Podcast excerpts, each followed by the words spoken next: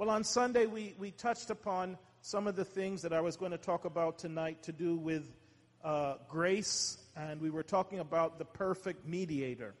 And in our month-long study this month, it's been about the perfect man, and we ended up on Sunday talking about the perfect mediator. And I went through all the imperfect mediators that had been in the Old Testament that God had chosen to try and get us to that point, but none of them could make it. None of them were perfect. So I explained that tonight I would go into a little bit more detail on the angelic mediation. And so we're going to look at that and look at the law and how that in the Old Testament it operated, because there seems to be a big difference between the New Testament and the Old Testament. How do we explain that? How do we understand that?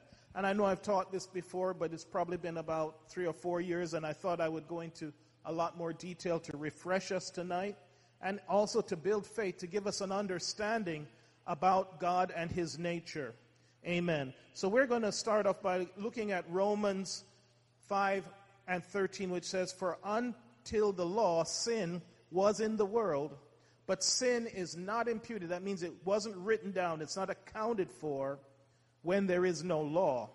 "Nevertheless," and this is what I talked about on Sunday, "death reigned from Adam all the way to Moses, even over them that had not sinned, after the similitude of Adam's transgression, who is the figure of him that was to come."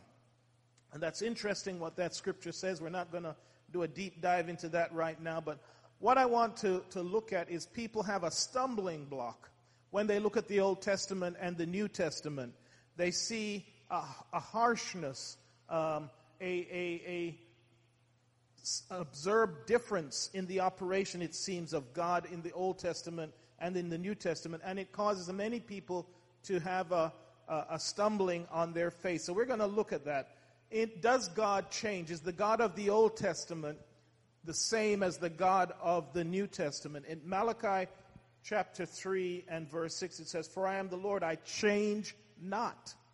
Therefore, ye sons of Jacob are not consumed." In other words, because he is really a God of mercy and his grace, he doesn't bring judgment right away. Amen. In fact, in the New Testament it says about Jesus the same thing. Hebrews 13:8 says, "Jesus Christ, the same yesterday, today, and forever." So then, why do we see such a difference in the Old Testament? Why were the punishments so harsh? You know, for breaking God's law, nearly every punishment was death by stoning. Why was that? Why is it in the New Testament, as I said on Sunday, when the disciples wanted to call down fire, Jesus said no. He rebuked them, the scripture says, and he says, "You know not of what spirit you are."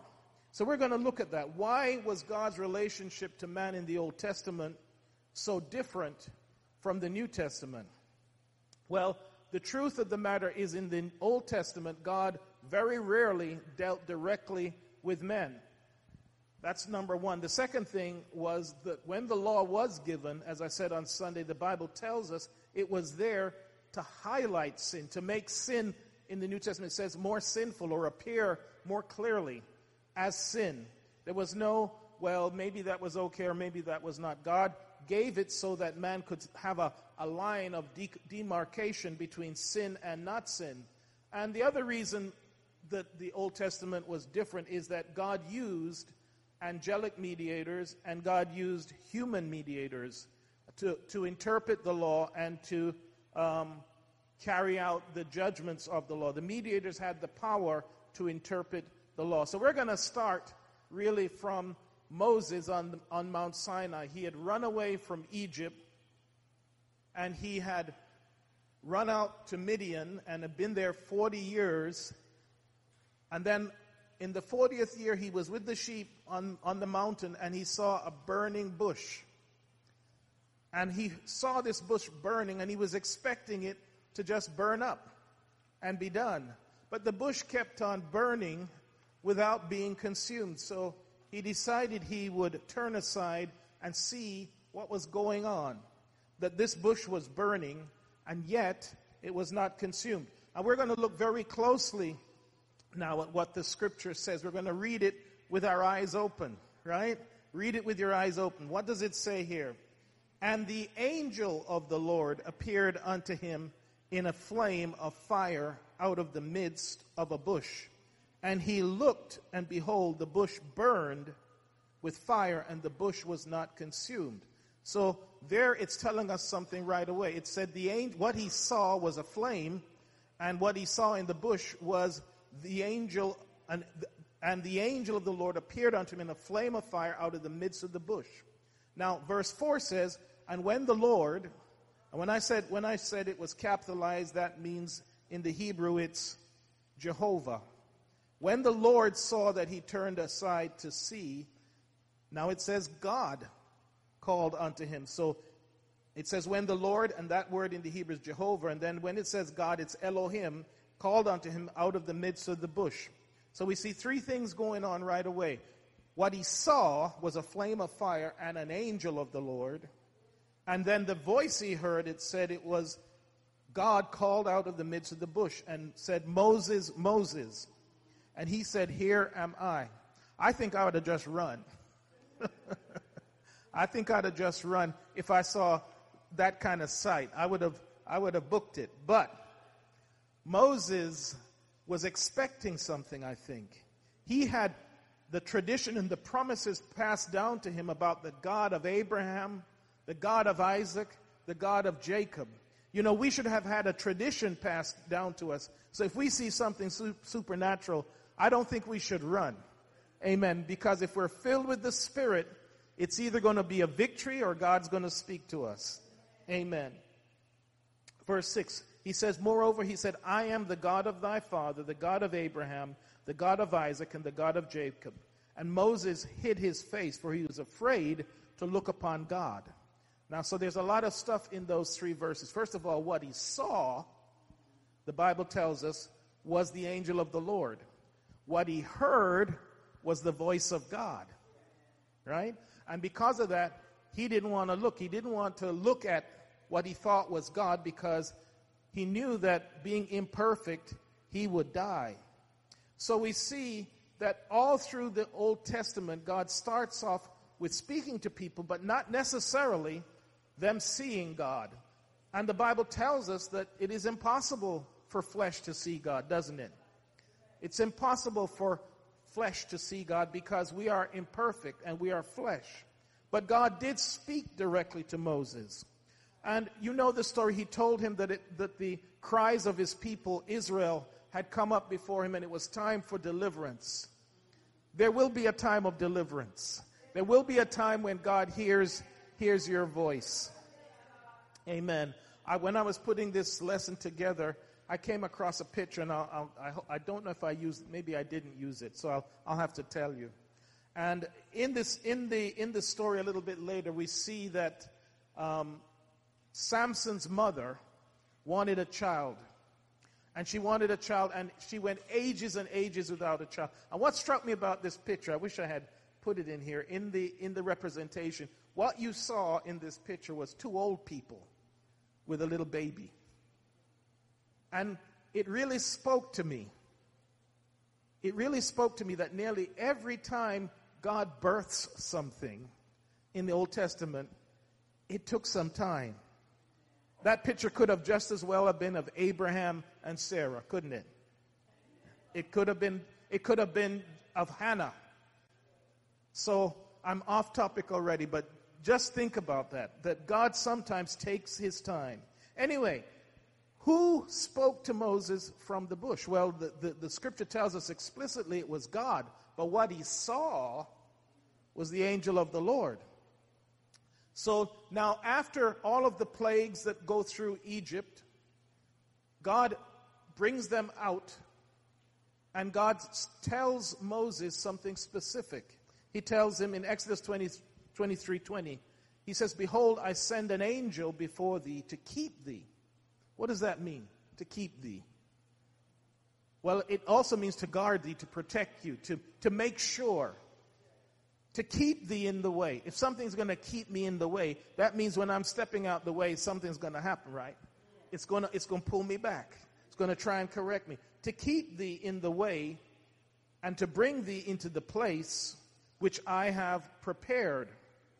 And then, as I quoted Sunday, this amazing verse says, beware of him, obey his voice, provoke him not, for he will not pardon your transgressions, for my name is in him. What a curious verse.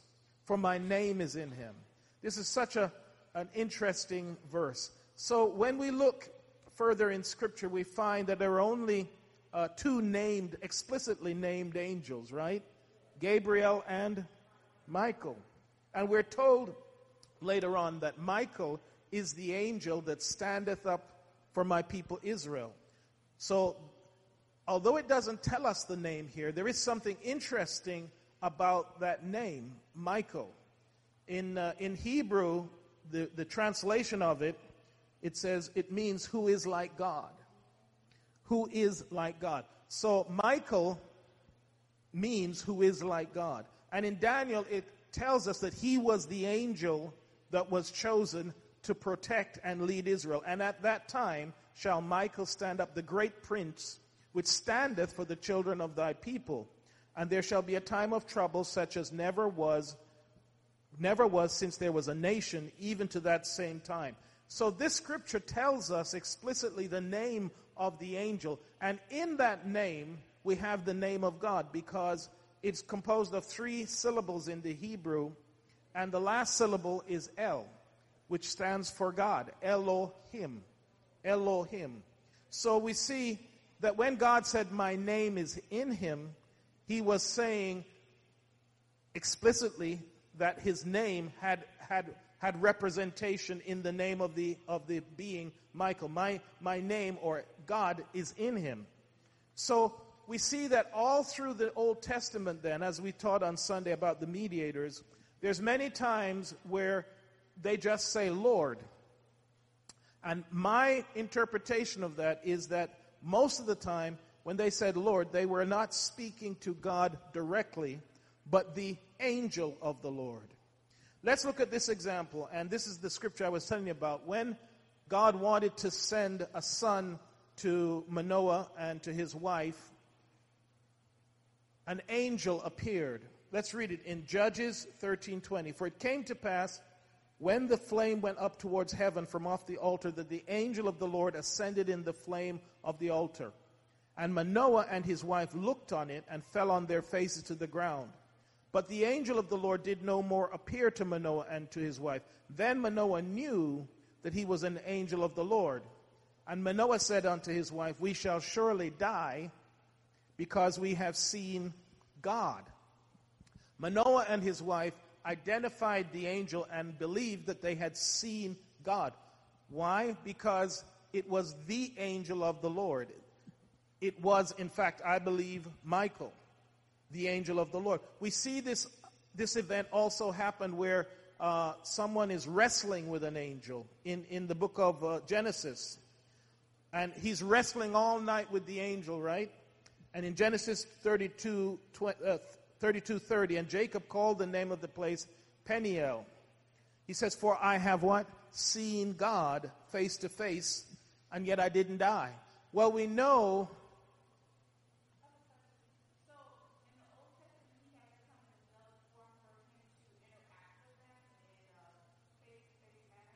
That's another Bible study. What we'll say tonight is that obviously when they thought they saw God, they were seeing the angel, and they called the angel God. But we know, for Scripture to harmonize, it could not have been God in his divinity, because the Bible says elsewhere that no man at any time hath seen God, except through Christ Jesus, right? Except it's been revealed through the Spirit. But before the coming of permanent indwelling of the Spirit, it says no man at any time hath seen God. By man there, it's fallen man, Ish, not Adam, not son of God.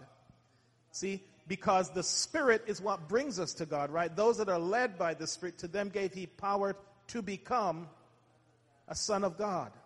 But in the Old Testament, by chapter 6, it starts calling man Ish and woman Isha, meaning mortal man. And what it's saying is that no mortal man at any time hath seen God, not in his Shekinah spirit form. But many times they thought they had seen God, but what they had seen was the angel, right? That's what Moses, the scripture explicitly says, he saw the angel of the Lord, but he heard the voice of God. And so, of course, he's going to call that God. And he's not wrong to say God spoke to him because God did.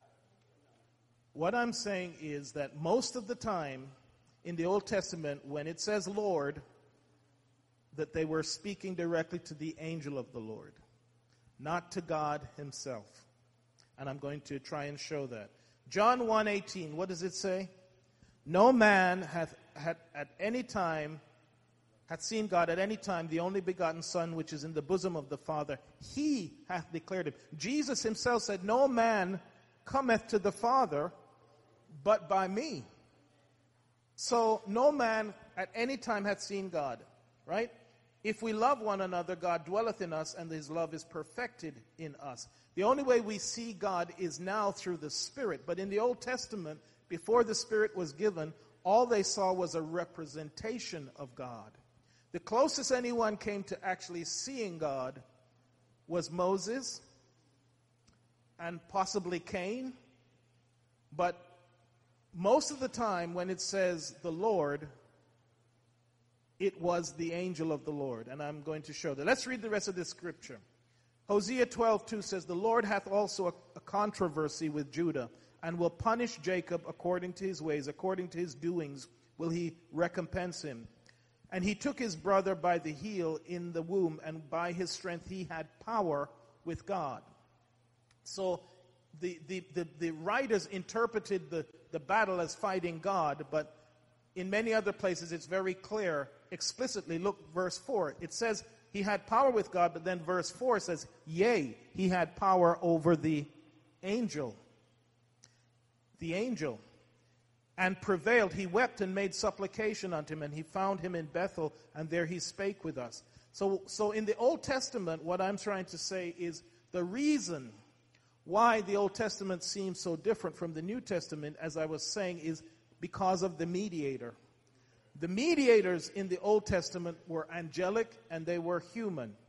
Let's look at this again.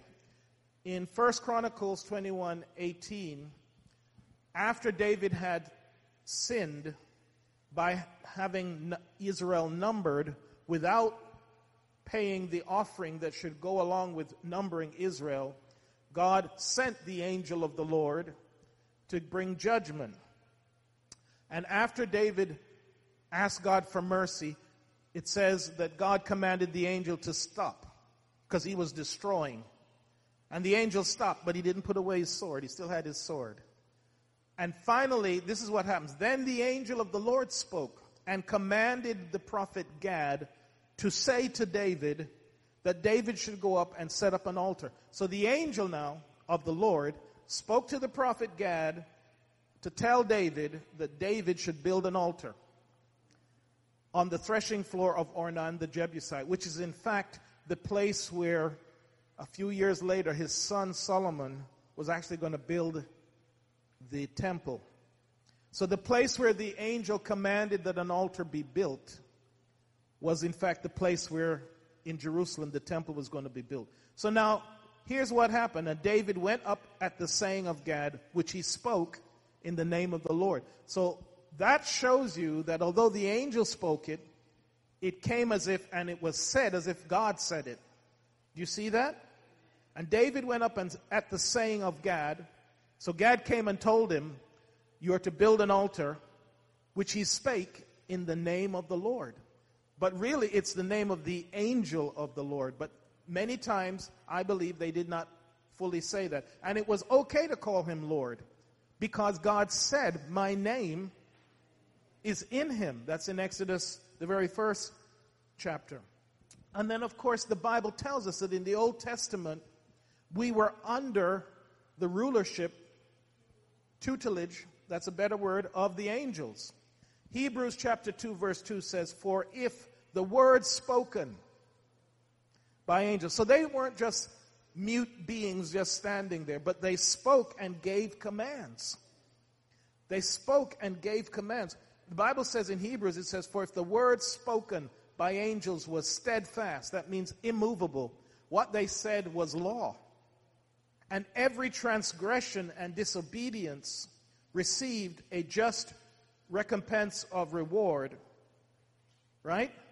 That's what Hebrews 2:2 says. And in verse 5 of the same chapter, it gives us the implication that now because Jesus said it's finished, what happened when Jesus said it's finished?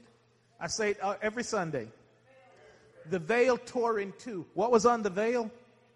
Angels. What it was showing is that the rulership, the mediation had changed. We no longer had to get our orders from angels, but we could come boldly to a throne of grace. And that's what the writer of Hebrews is saying, for he has not put the world to come, of which we speak, in subjection to angels. You know what he was implying? He was implying that previous to Jesus, everything was under the subjection and rulership of the angels. So, in Hebrews 2:2, the writer says, for if the word spoken by angels, what was the word spoken by angels? What was this word that the angels spake? Well, I did read it Sunday in Numbers 15, right? When they caught someone breaking the Sabbath, picking up sticks. The Bible says it was not declared what should be done to him. There was no rule that said what the punishment should be. So they brought him to Moses, and Moses didn't know. So Moses went to the Lord, and the word spoken was by the angels was, he needs to be executed. Because that's all he could do.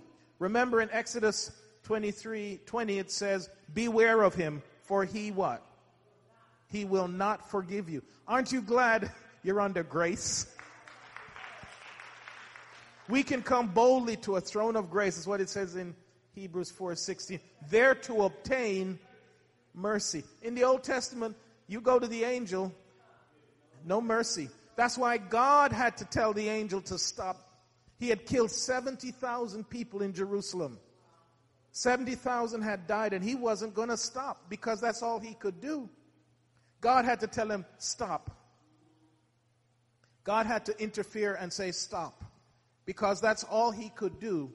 He was just the enforcer. He had no ability to grant mercy. And God said that right in Exodus when he was warning them. He told Moses, beware of him because my name is in him. As I said on Sunday, all he could do was show the attribute of God's justice. He could not mediate God's mercy, Sister Mary.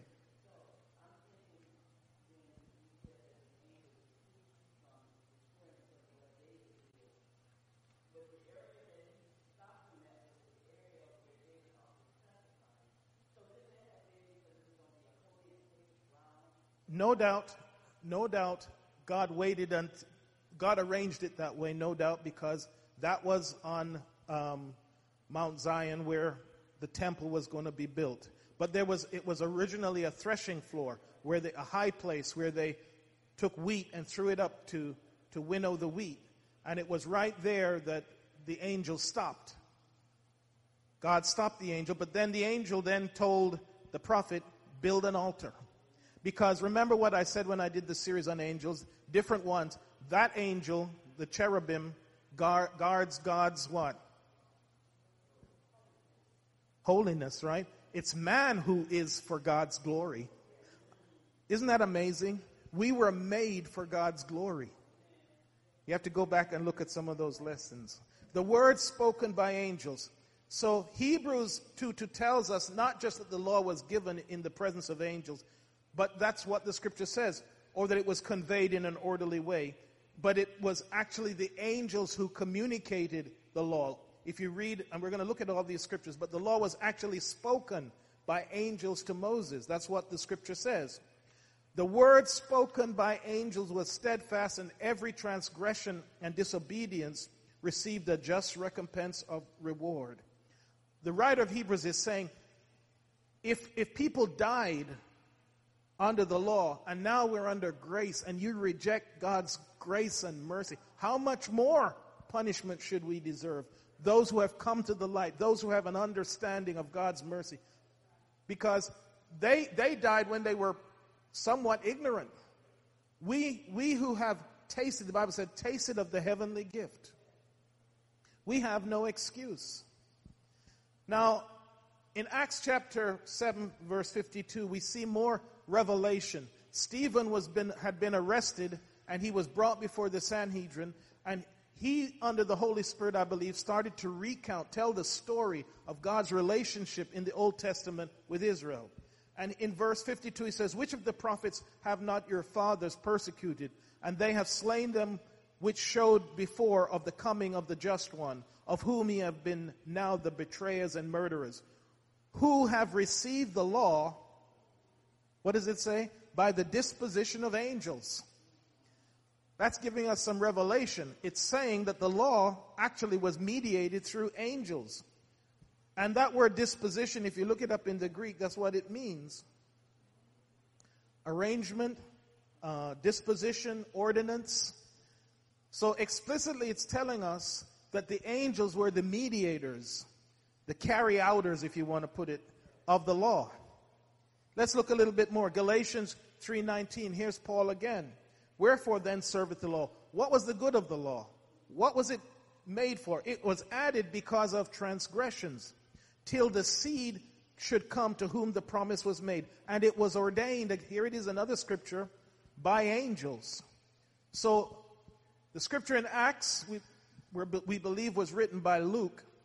So it wasn't the same person. So we have two witnesses now in the New Testament that are saying the same thing, that the law was mediated or actually spoken or given through the agency of angels. It was ordained by the angels in the hand of a mediator. The angels passed it to Moses, who was the human mediator. Deuteronomy 33:2 tells us explicitly that when they came up to Mount Sinai, I'll just read it. "And he said, the Lord came from Sinai and rose up from Seir unto them. He shined forth from Mount Perim, and he came with 10,000s of saints," or holy ones. It's translated saints in the King James, but what it means, holy ones. In other words, angels. "From his right hand went a fiery law for them." For them. Okay, now we're going to get into some really tricky things here. We're going to read the actual account of the giving of the law in Exodus, and you have to really listen, and really listen to each word, what's happening here. So, "And the Lord came down upon Mount Sinai, on the top of the mount. And the Lord called Moses up to the top of the mount, and Moses went up.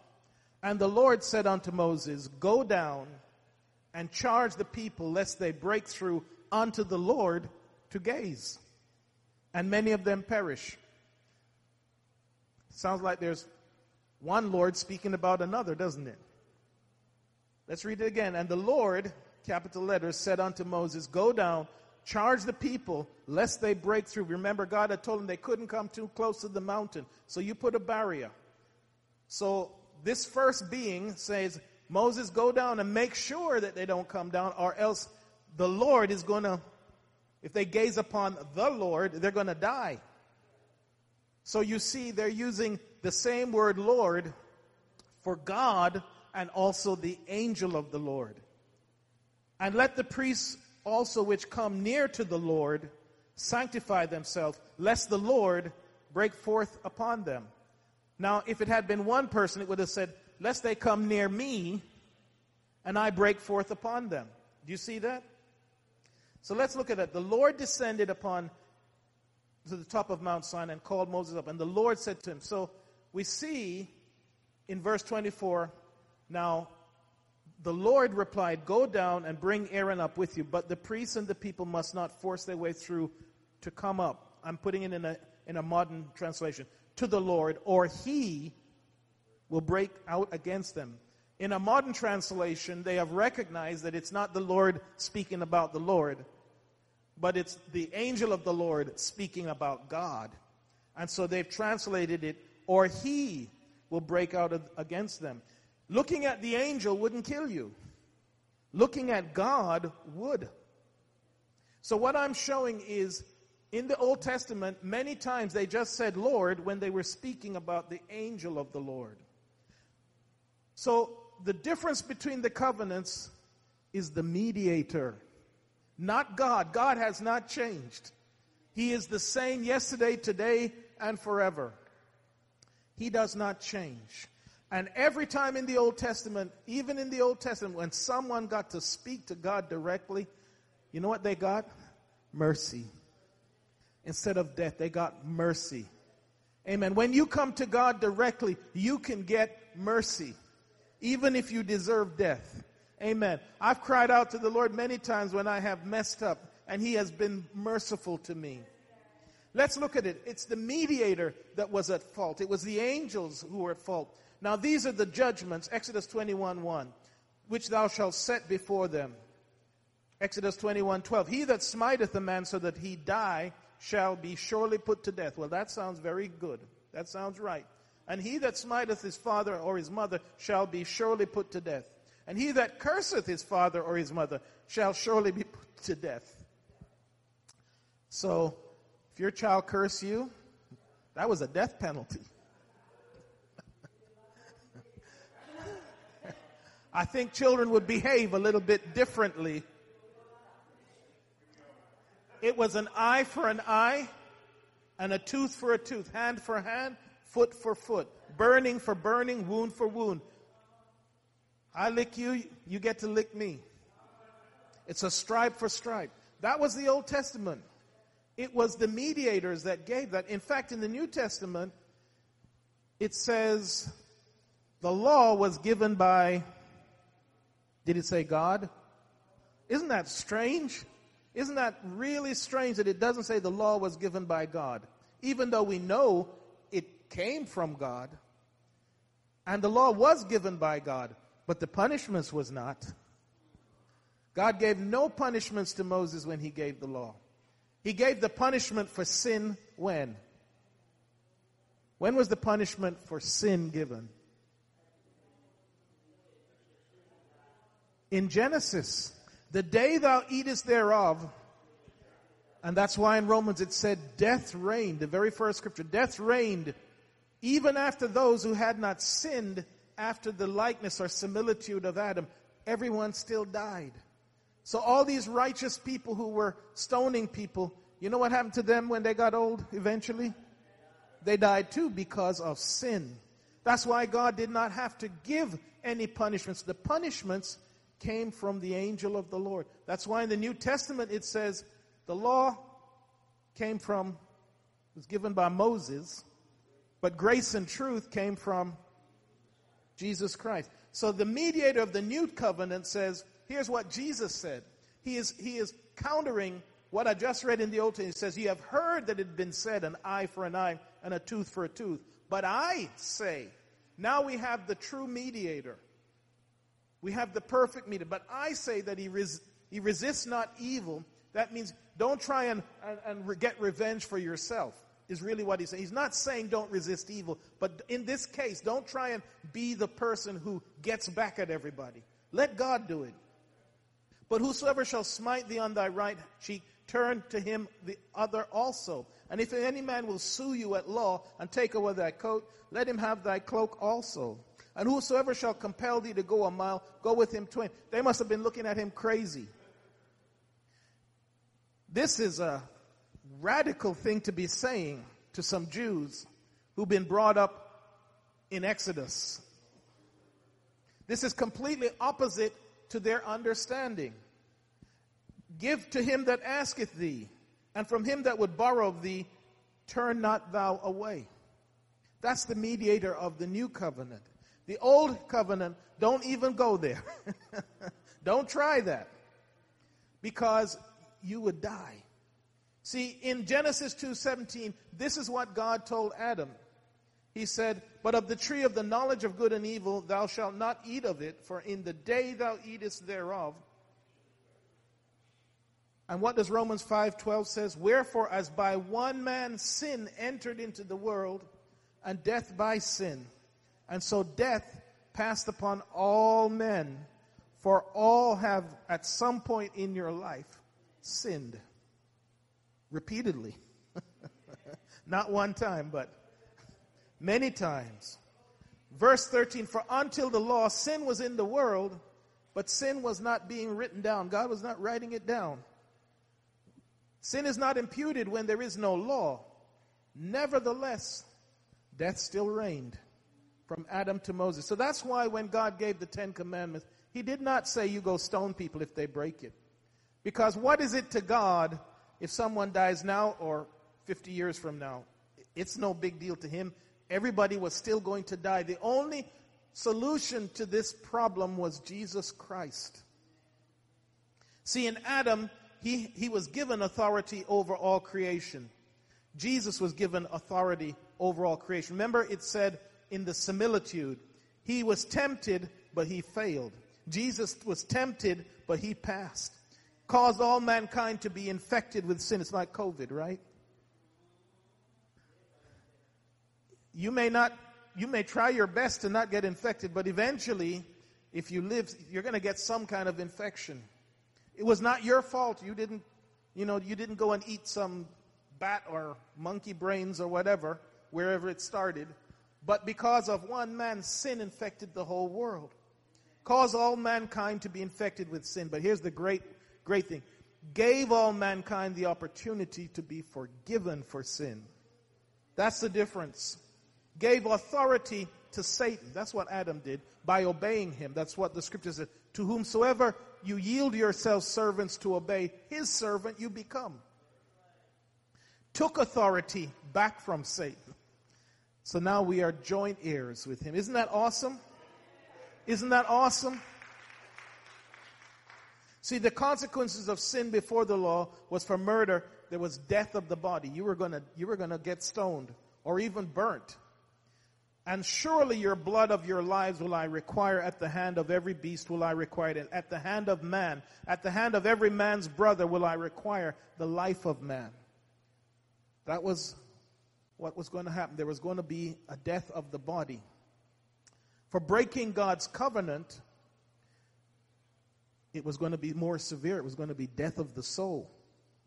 This is my covenant which ye shall keep between me and you and seed after thee. Every man-child among you shall be circumcised, and the uncircumcised man-child, whose flesh of his foreskin is not circumcised, that soul shall be cut off from his people.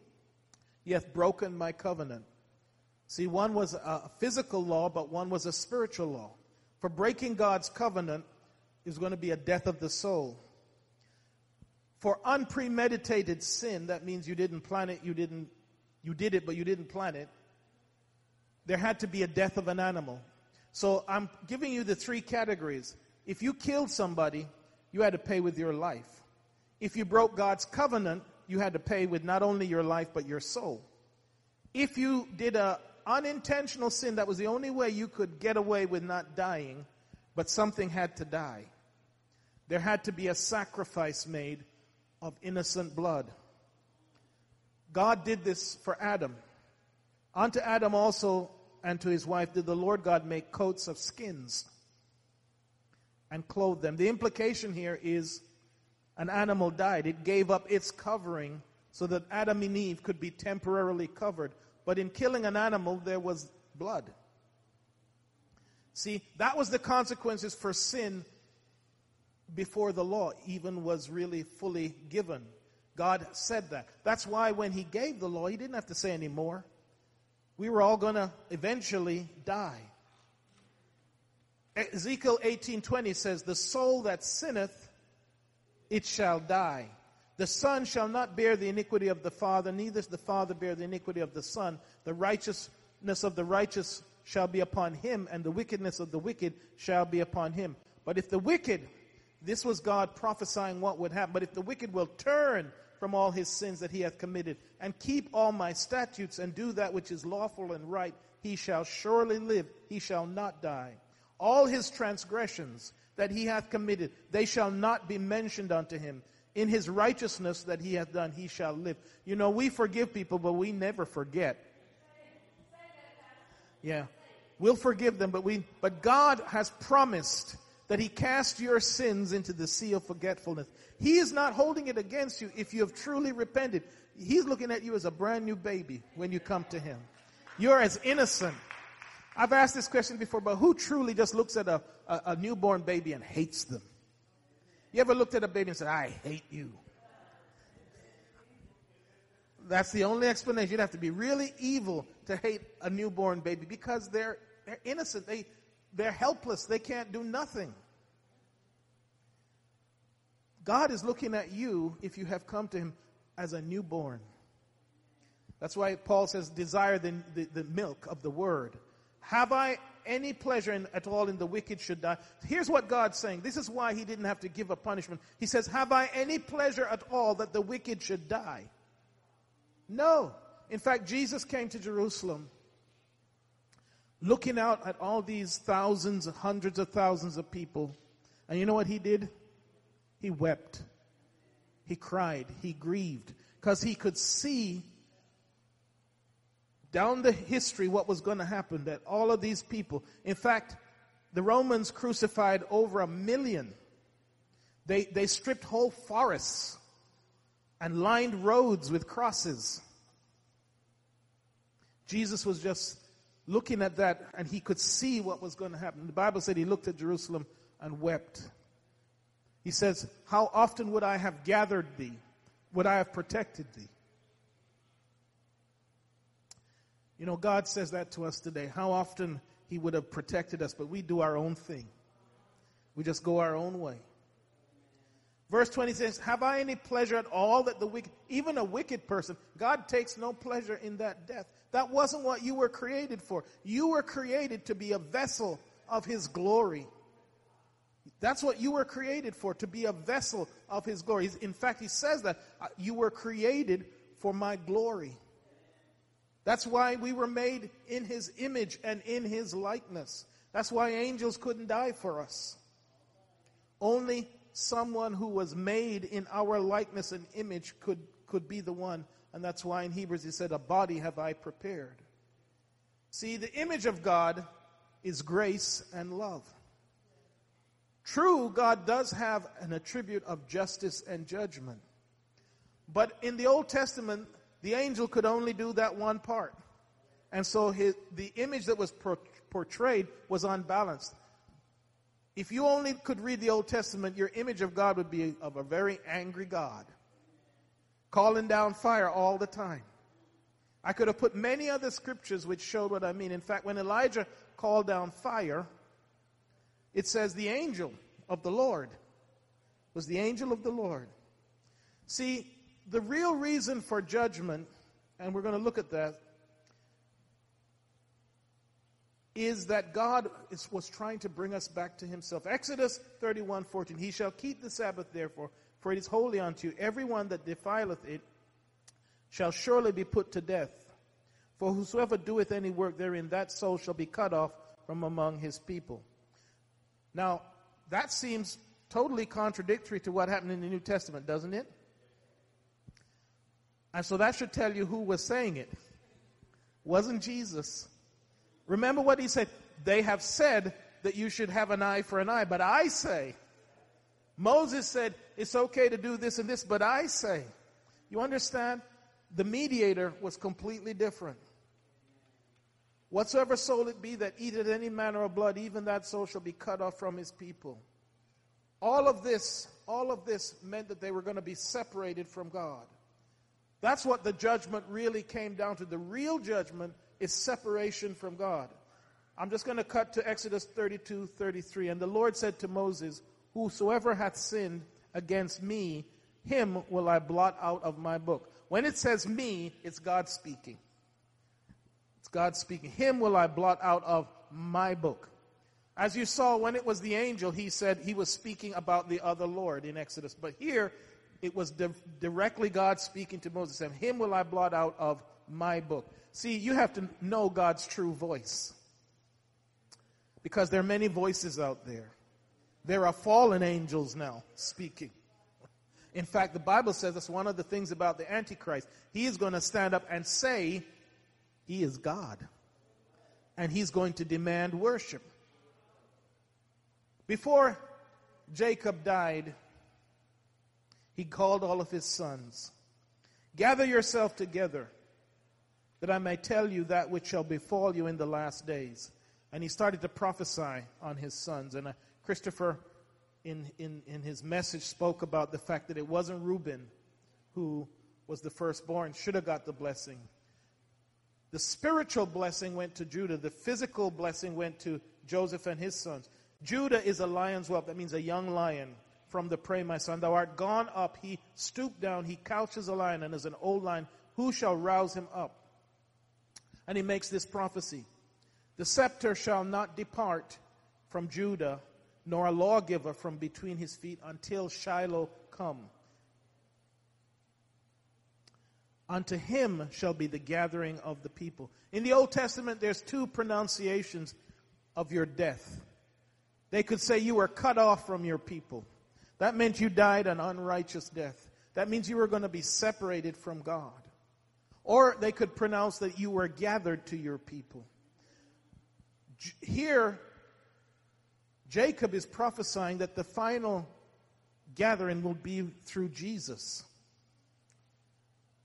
And that he was going to be the one to gather all of the righteous to God. That was God's plan. The Bible says God was in Christ doing what? Reconciling the world to himself. If you could stand with me. That's why when John the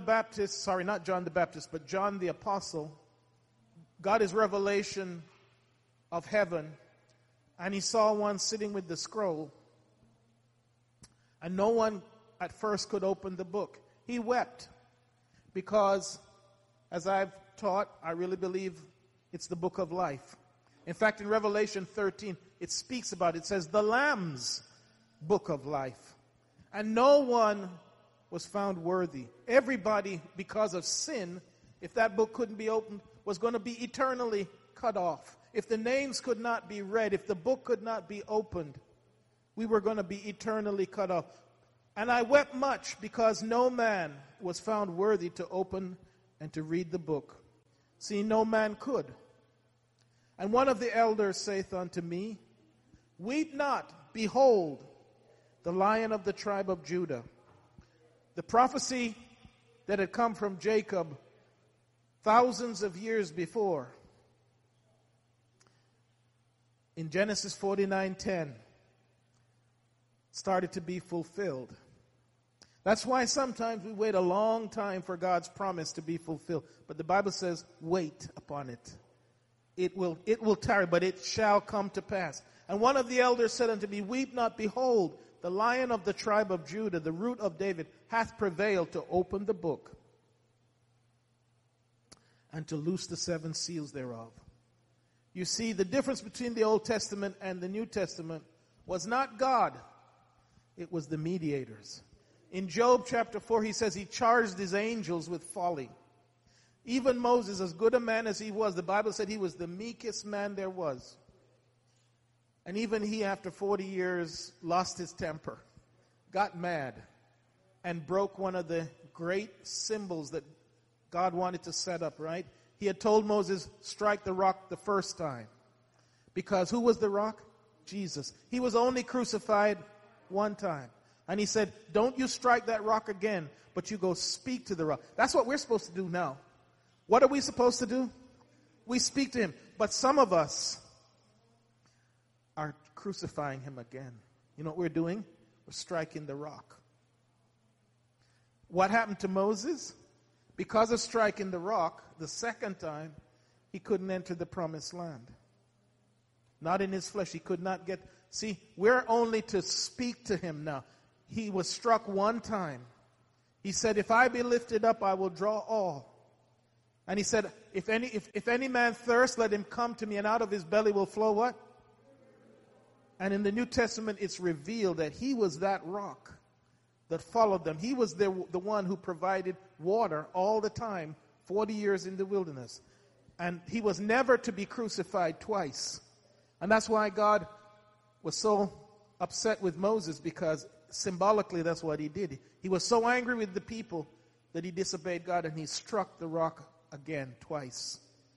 We don't want to do that. Today we are called to just speak to him. We can fall on our knees and say, Jesus. We can come before a throne of grace, and Bible says we can obtain mercy. Whenever we call upon his name, but blind Bartimaeus he heard Jesus was passing by, and they said, "Shut up, you're making too much noise. Don't disturb him." And you know what he did? He cried out the more. That's what we got to do when we're going through some things, when we want our deliverance. When Jesus is passing by, we have to cry out the more. It's not time to stop. It's not time to crucify him. It's time to cry out. That's what time it is. Hallelujah. And then we see God's true voice, because he has come to bring us back to what Adam lost, to make us sons, heirs and joint heirs, kings and priests. And the Bible says in Revelation, and we shall reign. Because we were created to be his glory. You know, we have no idea really what Adam and Eve was like. The only way it was revealed is through Jesus Christ. And the only time he really revealed what a son of God is like was when he was on the mountain and transfigured. That is exactly what we're going to look like. Eye hath not seen, ear hath not heard what God has got prepared, but it's been revealed through the Spirit. We can see it by faith. Amen. I'm closing this Bible study, but I hope you have been encouraged. It's the mediator that makes the difference. We don't have to bring a turtle dove or a bull or a goat. We don't have to sacrifice an animal. The Bible says we are the sacrifice. Know ye not that your bodies are the temple of the Holy Ghost, and we are a living sacrifice. We should be holy and acceptable. Amen. If you could bow your hearts with me. Father, we thank you tonight for your word. Let it find good soil. Let us be encouraged, Lord, as the time grows short, as your coming is near, to look up, for our redemption draweth nigh. Lord, we ask for your blessing, for your Holy Spirit to surround us as we go. Lord, let your protection will rest and remain upon us, that our faith will increase. Hallelujah, that we will walk as children of God. We thank you for your goodness and your love. And because we are your portion, oh God, and you are our portion, we give you the praise and the glory in Jesus' name. Hallelujah. Let's give God some praise right now.